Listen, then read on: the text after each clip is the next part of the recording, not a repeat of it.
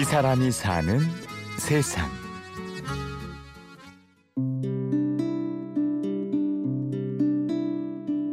뭐 뺨을 맞기도 하고 그다음에 뭐 소주병으로 맞기도 하고 그런데 보통은 이제 술에 많이 취하셔가지고 가까이 와봐 해서 가까이 갔더니 갑자기 벼랑간 이제 때리시는 경우도 있고. 근데 그러니까 그런 일을 당하면은 도와주고 싶지 않다라는 마음이 심지어 생길 때도 있는데 또 뒤돌아서 이렇게 가다 보면은 다른 분들이 눈에 계속 들어오거든요. 근데 그런 분들은 또 저를 다독여 주시고 많이 아프냐고 막 이렇게 말씀하실 때도 있고.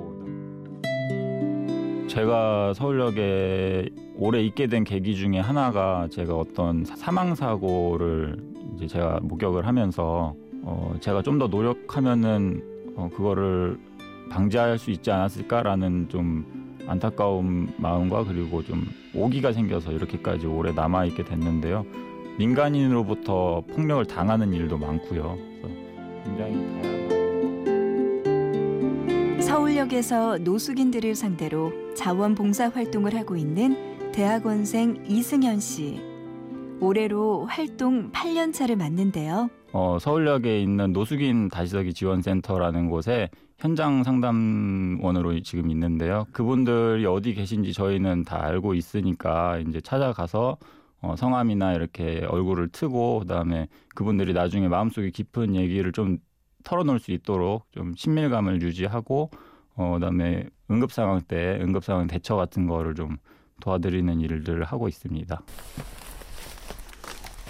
승현 씨가 주로 활동하는 곳은 서울역 주변의 흔히 외곽이라 불리는 지역인데요.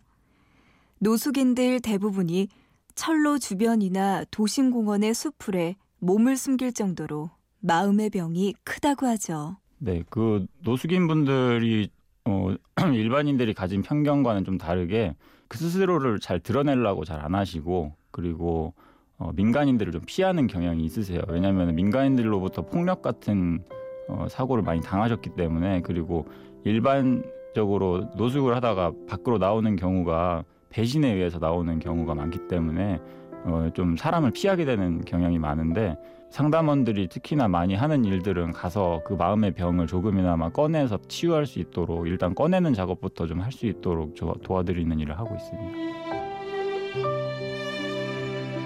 이게 저희 그 상담할 때 입는 조끼인데요.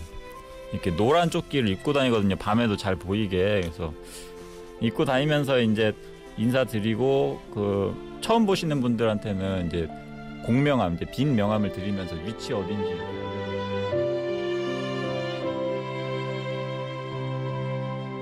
승현 씨가 노숙인들을 상대로 자원봉사를 시작한 건 대학교 2학년 때.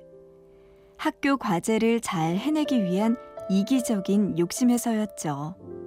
그러니까 처음에 제가 대학교를 다닐 때 졸업을 위해서 꼭 들어야 되는 과목 중에 인간을 성찰하는 과목이 있었는데 그냥 현장을 한번 방문을 해보자라는 생각을 했어요. 그래서 현장을 방문을 하게 돼서 며칠만 저를 써달라고 좀 무대뽀로 들이댔는데 이제 제가 생각했던 노숙인의 편견, 그러니까 노숙인들은 일을 일부러 안 하는 거다라든가 아니면 이분들은 사회와는 아주 관련이 없는 사람들일 것이다라는 편견이 많이 무너지게 됐거든요. 그래서 상담원들이 노숙인들을 상대하면서 그들에 관한 수많은 추측이 편견임을 깨닫게 되었고 승현 씨는 자기 안의 기준들을 하나 둘 점검하기 시작합니다. 그리고선 타인에게 보다 마음을 열어야겠다는 각오를 다지게 되는데요. 승현 씨의 일상 또한 변화를 맞습니다. 제가 원래는 좀 주변에서 성질이 좀 안 좋다는 말을 많이 들어서 화도 좀 많이 내고 그다음에 주위 사람들이 제 생각과 다르게 행동하는 것에 대해서 이해를 잘 못했어요. 그러니까 제 기준이 워낙 확고하다 보니까 그 사람들이 왜 이렇게 내 생각대로 행동을 안 하지라는 생각이 많았는데 내 기준이라는 게 절대 옳은 게 될 수 없구나라는 생각을 많이 하게 돼서. 그리고 하나 더.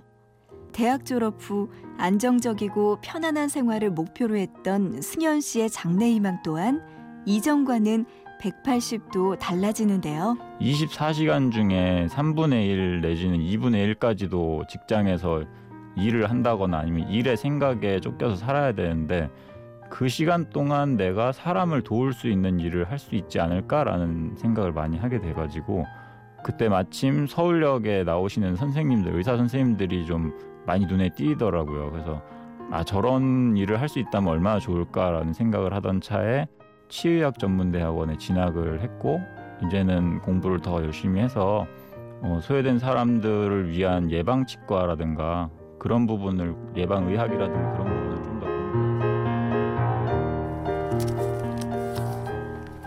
이게 제가 항상 지니고 다니는 사진인데 아 이게 2011년인가요 아마? 그때 한국은행 앞에서 환갑잔치 초대받아가지고 가서 이제 아저씨들이랑 같이 찍은 건데 이 선생님은 본인이 가장 기억에 남을 만한 생일 선물 받았다고 좋아하셔가지고 저도 아직까지 간직하고 다니는 좀 보물 같은 거죠.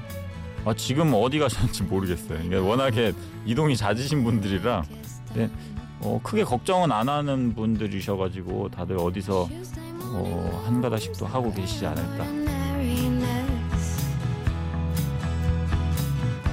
이 사람이 사는 세상. 노숙인들을 상대로 8년째 봉사활동을 이어오고 있는 이승현 씨를 만났습니다. 취재 구성의 이창호, 내레이션의 구은영이었습니다. 고맙습니다.